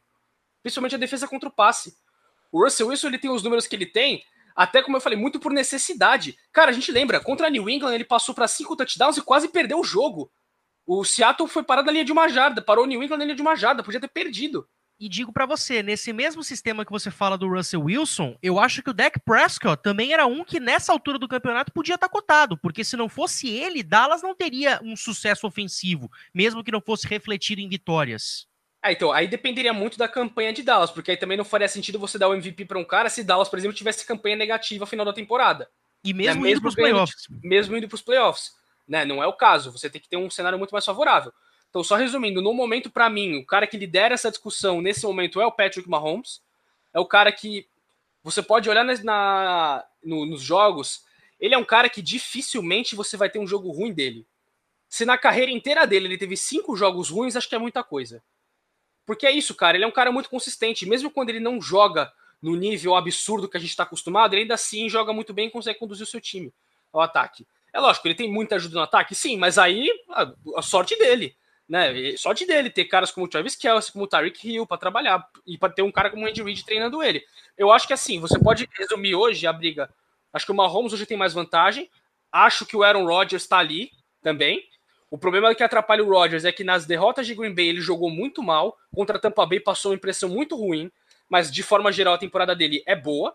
O Tom Brady, mesma coisa, quando o Tampa perdeu, ele deixou uma impressão muito ruim, mas nas partidas que Tampa ganhou, ele se desempenhou muito bem, né? A gente já falou do Kyler Murray. Acho justo citar aqui o, o Derrick Henry, porque ele é a força que move o Tennessee Titans, e o Tennessee Titans está, uh, uh, quer queira, quer não, lá na frente, né? Se Minnesota conseguir uma arrancada, cara, até o Dalvin Cook aparece aí, porque o Dalvin Cook, ele. O ataque de Minnesota é 80% Dalvin Cook, cara. É, mas eu vou te falar que eu tô gostando muito do Justin Jefferson, hein? É, então, tudo bem, mas é aquele negócio. O ataque de Minnesota vai em função do Dalvin Cook. É, é Se você depender do, do, do, do Kirk Cousins pra lançar bola, aí sim, méritos, tudo bem. Do Jefferson, você já falou dele. Mas, cara, sem o Dalvin Cook, Minnesota Vikings ele muda de patamar, a gente sabe. E essa arrancada também tem muito a ver com o desempenho ótimo dele. Então, e essa, e é... acho que o Mahomes lidera, mas tá, tudo tá bem aberto. Acho que não tem nenhum cara assim despontando como um favorito enorme. O Russell Wilson ainda pode voltar para essa briga, vem de duas semanas ruins. Só que ele é um cara que, se conseguir desempenhar bem nesses jogos grandes, quinta-feira vai ter a chance agora contra a Arizona, um jogo grande. E Seattle precisa ganhar porque já perdeu para Arizona. E em critério de desempate, a Arizona fica com a vantagem direta. Então, assim, até pela dificuldade que a própria defesa de Seattle impõe a ele, ele é um cara que sempre pode desaparecer. E eu acho ele um dos caras mais injustiçados. Eu acho um absurdo o Russell Wilson tá tanto tempo na liga e nunca ter recebido um voto para MVP da temporada, cara. É, e é só complementando, né, Xará, é que o Rafa falou de que o Rafa falou e o Vinícius tinha falado um pouco antes, uh, na questão do Alex Smith, das narrativas, né? Então a narrativa do Pittsburgh Steelers talvez seja a mesma defesa, e aí você soma isso a, aos adversários mais fracos que eles enfrentaram. Eu acho que isso é muito levado em conta lá, lá nos Estados Unidos, as narrativas assim, né? Por isso eles batem tanto na tecla, ah, esse calendário é mais fácil, esse calendário é assim, é assado. E a narrativa do Russell Wilson é o que o Rafa falou, né? Num time que é, tem muitos problemas defensivos, estava está né, ganhando jogos, muito por conta do ataque, muito por conta do, do Russell Wilson. Então, assim, pô, a narrativa é o cara mesmo levando o time aos playoffs até muito longe na pós-temporada. Até por isso, né, então, né, Suma, não tem ninguém despontando nesse prêmio. A gente pega exatamente. as narrativas passadas. A gente teve, por exemplo, em 2015, o Cam Newton levando o Carolina Panthers a uma campanha de 15-1. A narrativa é muito forte dele. Aí no ano seguinte, o Matt Ryan fazendo a mesma coisa com o Atlanta, né? Depois, é lógico, teve o Tom Brady com o Carson Wentz, a narrativa era o Tom Brady, o quarentão, né, conduzindo o time à melhor campanha da UFC de novo. Aí Patrick depois Mahomes, Mahomes aí o Lamar passes. Jackson, duas novidades, né? Nesse ano não tem nenhuma narrativa tão forte assim. Talvez seja por isso que esteja tão aberto. E o Patrick Mahomes, como eu já falei, Patrick Mahomes e Aaron Rodgers, que talvez sejam os que estão jogando melhor, não são novidades. O Mahomes está fazendo o que a gente sabe que ele faz e o Aaron Rodgers a mesma coisa, né? Por isso que talvez você não tenha ninguém despontando. Ó, e Vinícius, para você entrar aqui na discussão do MVP, cara, vou te passar aqui o calendário de Pittsburgh até o fim da temporada por conta dessa questão do Big Ben. A gente fala que ele enfrentou adversários mais fáceis comparado com os demais, e olha o que ele vai ter pela frente: Jaguars, Ravens, Washington, Buffalo, Cincinnati de novo, Indianapolis e Cleveland de novo. Cara, eu acho que só Ravens, Bills e Colts podem oferecer uma dificuldade, se bem que o Colts é muito 8 ou 80. Mas Jaguars, Washington, Cincinnati e Cleveland, cara, desculpa, são quatro jogos onde ele tem a obrigação de jogar bem, o que não o credencia tanto para entrar nessa briga. É, é, eu vou até dar um spoiler, amanhã sai a nossa corrida pelo MVP no lance. É, eu, ao contrário, acho que da maioria de vocês, eu acredito que o Big Ben tá, tá nessa briga, não como um contender de, de topo ali, mas ele, ele de certo, ele tá uh, entre, entre, entre aqueles que vão disputar o MVP, pelo menos dentro do top 10. Na minha concepção, ele tá uh, na, quinta, na quinta colocação. Eu tenho o Mahomes liderando e o, o Big Ben, para mim, ele é o quinto colocado. Acredito que o início de temporada do Big Ben foi mais conservador Uh, acho que ainda sentindo um pouco da lesão, né, vendo como é que estava a recuperação, ganhando um pouco de confiança ali no, no braço dele, no cotovelo, no ombro. É, e ele começou com muito, muitos passes curtos, muitas jogadas para aqueles lançamentos que são um percentual mais alto de, de completar o lançamento. Né? Então, para dar confiança para ele, para mover as correntes, para movimentar o ataque. Mas nos últimos jogos eu vejo ele com um pouquinho voltando a ser aquele Big Bang do, das outras temporadas, é, explorando mais o fundo do campo, principalmente com, com o Chase Claypool, que está sendo uma grata surpresa, o Dionta Johnson também, é, nesse aspecto de alongar o campo, talvez ele seja um dos melhores e mais subestimados jogadores da, da NFL, né, como um, um alvo para o fundo do campo, e obviamente com o Juju Smith-Schuster mais saindo do slot ali, na, na, região no meio do campo e tudo mais. Então, uh, e assim, não dá para você, a questão das narrativas, né? Se ele conseguir liderar esse time para um, um 15-1, para um 16-0, que aí eu já acho um pouquinho mais difícil, principalmente pelos três jogos que você citou, é, aí eu acho que talvez fica difícil alguém bater de frente com o Big Ben, né? A, a, a invencibilidade, esse tipo de coisa, talvez se torne uma narrativa forte demais para você não dar um prêmio de MVP para o quarterback que, que, liderou a franquia a isso. Uh, e aproveitando um pouquinho para falar sobre, sobre os próximos jogos do Steelers, acho que de, dentre todos esses são os três que você citou, e vejo talvez uma possibilidade do Cleveland Browns fazer uma gracinha. O Cleveland Browns é um time que depende muito do jogo corrido. Se conseguir estabelecer o jogo corrido contra a defesa do Steelers, que é extremamente uh, difícil de fazê-lo, né? Extremamente difícil estabelecer o jogo corrido contra essa excelente defesa do, do Steelers, o Cleveland Browns tem uma chance. Tirando isso, é praticamente impossível bater uh, o, o, Pittsburgh. E é Agora, legal também só falar, né, Vinícius, que essa questão que você falou de uma campanha 15-1 ou 16-0 até de Pittsburgh, não só dá força pro Big Ben para MVP, mas como pro TJ Watt como, como jogador defensivo do ano. Ele já foi segundo colocado no ano passado, esse ano de novo vai ser um dos candidatos, e numa campanha que Pittsburgh termina com a melhor campanha da liga, ele também vai ter lá o seu nome lá no topo para ser eleito jogador defensivo do ano. Não, com toda certeza, com toda certeza. Acredito hoje, na, na minha concepção, o Miles Garrett está um pouquinho à frente na temporada que ele está fazendo. É incrível, né? Tá, até faz esquecer um pouco da, da bobeira que ele cometeu no ano passado.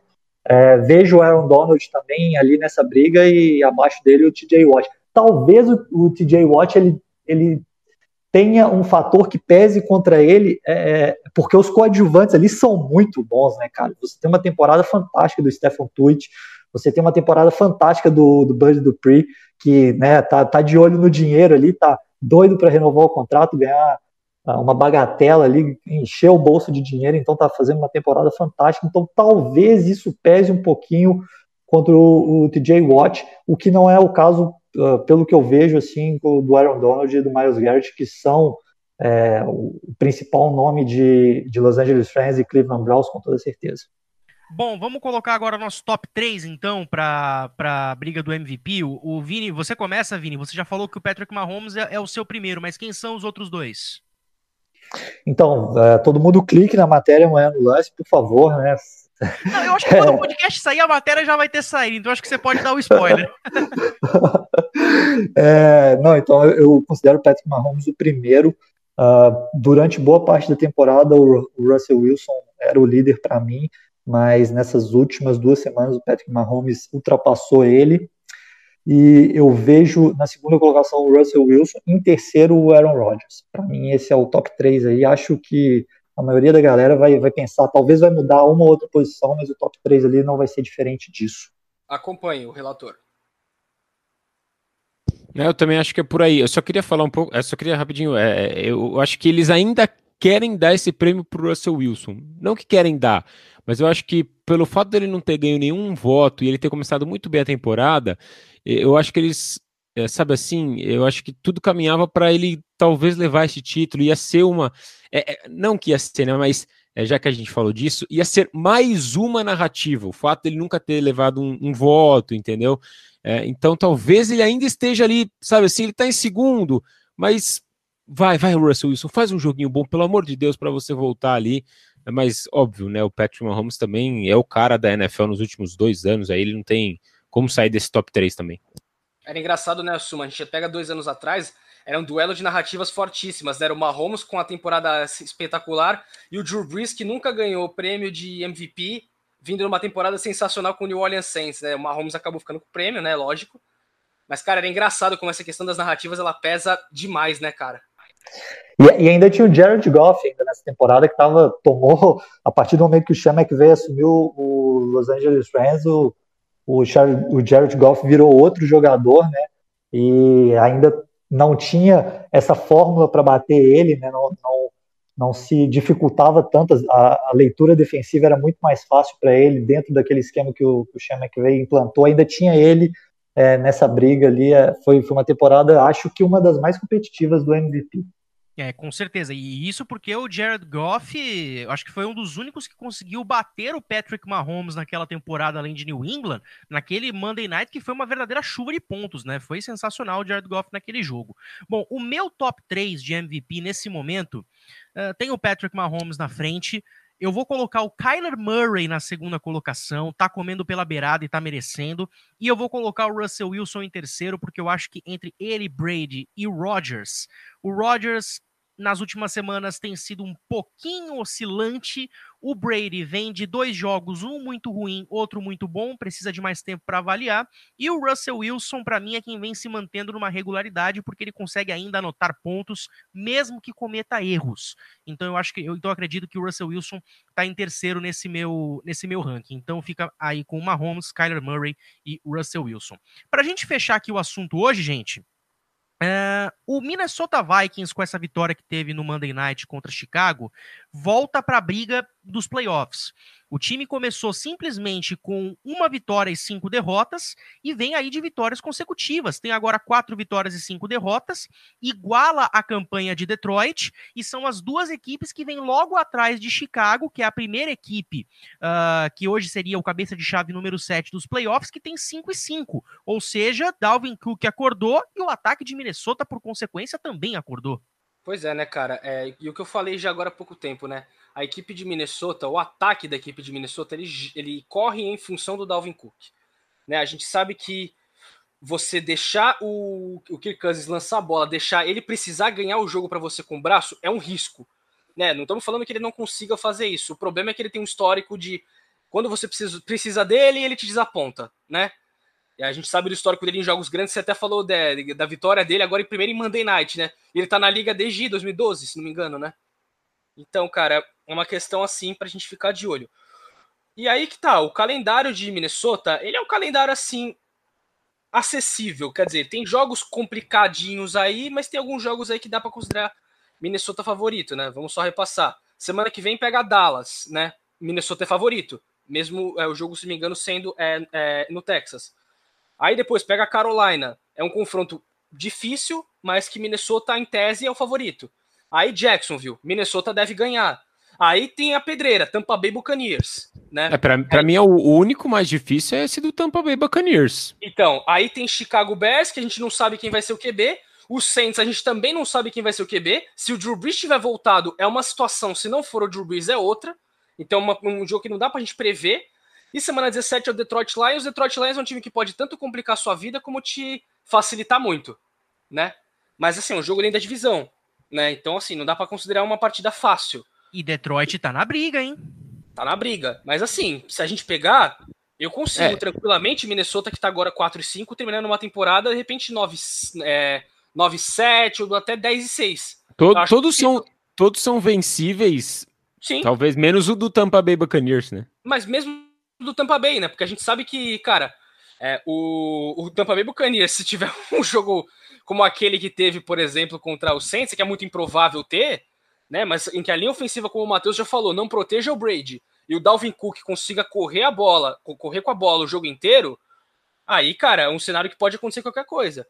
Mas assim, é uma tabela até acessível se a gente for comparar com alguns outros times nessa temporada, né? Então, assim, eu consigo ver tranquilamente o Minnesota Vikings conseguindo aí manter esse, essa boa fase chegando nos playoffs. Não, e assim, se você não for da, da divisão leste da Conferência Nacional e você não se chamar Atlanta Falcons ou Carolina Panthers, você tá na briga. Acho que basicamente é isso, né? A, a Conferência Nacional coloca todos esses times aí por briga. E, e tendo dois confrontos divisionais, enfrentando um, um, tendo um calendário aí, como o Rafa disse, é, acessível, eu acho que sim, o time tá na briga. É, apesar de que a vitória ontem não convenceu, né? Não sei o que vocês pensam aí, acho que o Rafa falou um pouco. Não convenceu. É, Chicago teve um first down no jogo, se não me engano, né? Que foi no terceiro período, no, no terceiro quarto. É, o ataque muito, muito fraco. É, Tem então uma não... interceptação bizarra, né, cara? Que Sim. o não pega a bola e o Kalil Mack rouba dele, né? Exatamente. Então, assim, não convenceu, mas, mas eu acho que, tirando os dois times que eu falei, né, Carolina e Atlanta, e se você, óbvio, não for da divisão é, leste, eu acho que você tá na briga, então tá tudo aberto, sim, dentro da, da Conferência Nacional. E aí, Vini, concordo é, é plenamente. Com, concordo plenamente. Uh, Para mim, tá, tá tudo bem aberto. Uh, e quando, quando Minnesota estava com a campanha 1-5, uh, ah, eu lembro de ter feito um material e citado isso, que era para mim a campanha mais enganosa dentre esses times que tinham apenas uma vitória, porque tinha talento ali para que fosse diferente. Vale lembrar que Minnesota teve a, a oportunidade de ganhar de Seattle, quando Seattle estava invicto, voando, passando por cima de todo mundo, uh, e não conseguiu a vitória por causa de uma jarda. Né? Se consegue uma jarda, se talvez a escolha do gap pelo Alexander Madison fosse outra, Minnesota teria ganhado aquele jogo ali e a situação seria completamente diferente. Já estaria com uma campanha positiva ou, ou pelo menos acima uh, do, dos, do, dos 50%, né? Então, na, na, minha visão, Minnesota vai sim, vai, vai brigar por playoffs. Acredito na pré-temporada eu já acreditava nisso e acredito agora. E para mim, quem vai quem vai descer, quem, quem não tem chance é o Chicago Bears. Chicago Bears é aquele refrigerante de 3 litros, né, cara? Abriu ali, saiu o gás e agora já, já ficou bem ruim. É aquele negócio, né, Vinícius? Eles não são o time que vão. Você não vai ganhar deles de lavada. O problema é que é o seguinte: o jogo vai estar apertado, eles não vão conseguir ganhar de você. Né, num jogo de uma posse às vezes, né? É engraçado que era isso que vinha acontecendo no começo da temporada, né? Chicago vinha conseguindo manter a defesa, principalmente manter os jogos competitivos, e aí o time estava conseguindo pelo menos puxar aquele resultado. Eu até lembrei com o Matheus antes, aquele jogo contra o Detroit Lions, que o Detroit Lions não ganha porque o DeAndre Swift ele solta a bola. É, é, é, engraçado, ele coloca as mãos na bola e no final do processo de recepção ele solta a bola, né? Mas foi, foi um jogo que o Trubisky, inclusive, conduziu a virada. Só que, cara, foi a última jogada do jogo. O Stafford colocou o passe onde tinha que ser e o Swift não pegou a bola. Então, assim, a campanha de Chicago também é um pouco enganosa. Chicago é um time que você olha e você fala: Meu, esse time não era pra estar com cinco vitórias. Era Meu, pra estar com um, bem menos. Teve um momento da temporada que Chicago era a campanha número um da Conferência Nacional. É como o Kurt falou no ESPN League, cara. É o elefante na árvore. É, e, e, se você for pensar assim, isso é até prejudicial a Chicago, né, cara? Porque não há futuro, para mim não há futuro com o Mitchell Trubisky, para mim não há futuro com o Nick Foles. E essas vitórias, talvez essas vitórias no início da temporada, vão deixar Chicago fora da oportunidade de pegar um dos três, quatro melhores quarterbacks à disposição no próximo draft. Isso que nos últimos anos, né, Vini, o time já não teve a possibilidade de escolher caras na primeira rodada porque mandou duas escolhas lá para os Raiders pelo Kalil Mack. Então o time já não conseguiu, de repente, selecionar um wide receiver é, na primeira rodada, entendeu? Ano passado que a classe de wide receivers foi tão forte, né, nesse último draft, aliás, né? Com Sid Lamb, com Henry Ruggs, com Jerry Judy, Brandon Ayuk, Justin Jefferson, o Jalen Rigor, né? Foi para Filadélfia, e Chicago só escolheu na segunda rodada, né? Então é, é engraçado que a equipe não tem nem se colocado em situação de conseguir. É aquele negócio, né, cara? Você ficar num 7-9, 8-8 eterno é a pior coisa possível, porque você nunca se coloca em condições de, de nem de competir, nem de fazer uma reformulação bem feita. Bom, então é isso, gente. Uh, finalizamos então esse podcast aí que fez toda a divulgação, podemos dizer assim, do que aconteceu na semana 10 com os principais destaques. A gente volta num próximo, agora falando da semana número é, 12. Aliás, semana número 11, já estou me perdendo aqui no calendário. Aliás, semana número 12, que se não me engano vai ser a semana de ação de graças, né? A semana de Thanksgiving com três jogos na quinta-feira, os jogos de domingo, os, o Monday Night na segunda-feira. Ou seja, a gente, a gente transmite o quê? Dois jogos no primeiro horário, dois no segundo, uh, mais um jogo. São cinco jogos no domingo, mais um jogo na segunda-feira, mais três jogos na, na quinta-feira. Vão ser nove transmissões na semana 12. Filho, os canais ESPN é, do Brasil transmitem mais jogos por rodada no mundo, filho. Só o futebol, só a televisão brasileira proporciona isso para vocês. E é, e é, legal, né, Matheus, que esse, essa quinta-feira de Thanksgiving vai se encerrar só com Pittsburgh Steelers e Baltimore Ravens. É o último jogo da quinta-feira.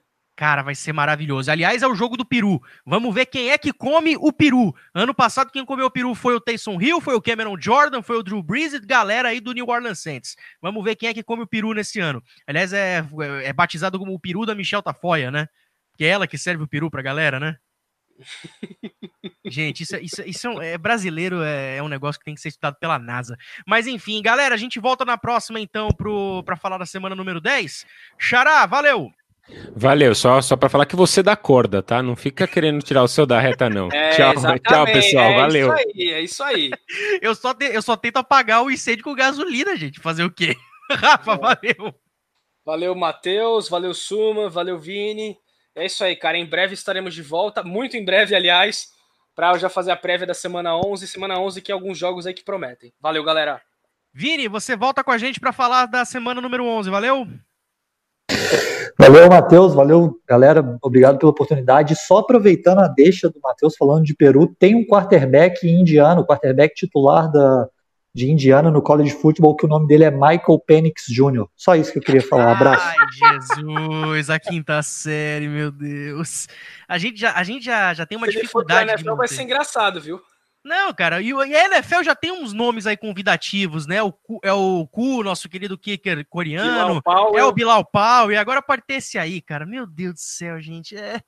Ai, Jesus amado. Eu- depois dessa eu vou até tomar uma água e a gente volta na próxima. Tchau, tchau. Vai, vai, vamos sair, vai. O que, que foi, Antônio? Pô, você ri? Eu não, você. É engraçado, quer dizer, o bichinho, o bichinho tem um. Porque se você tinha mudado o nome, por que, que você voltou?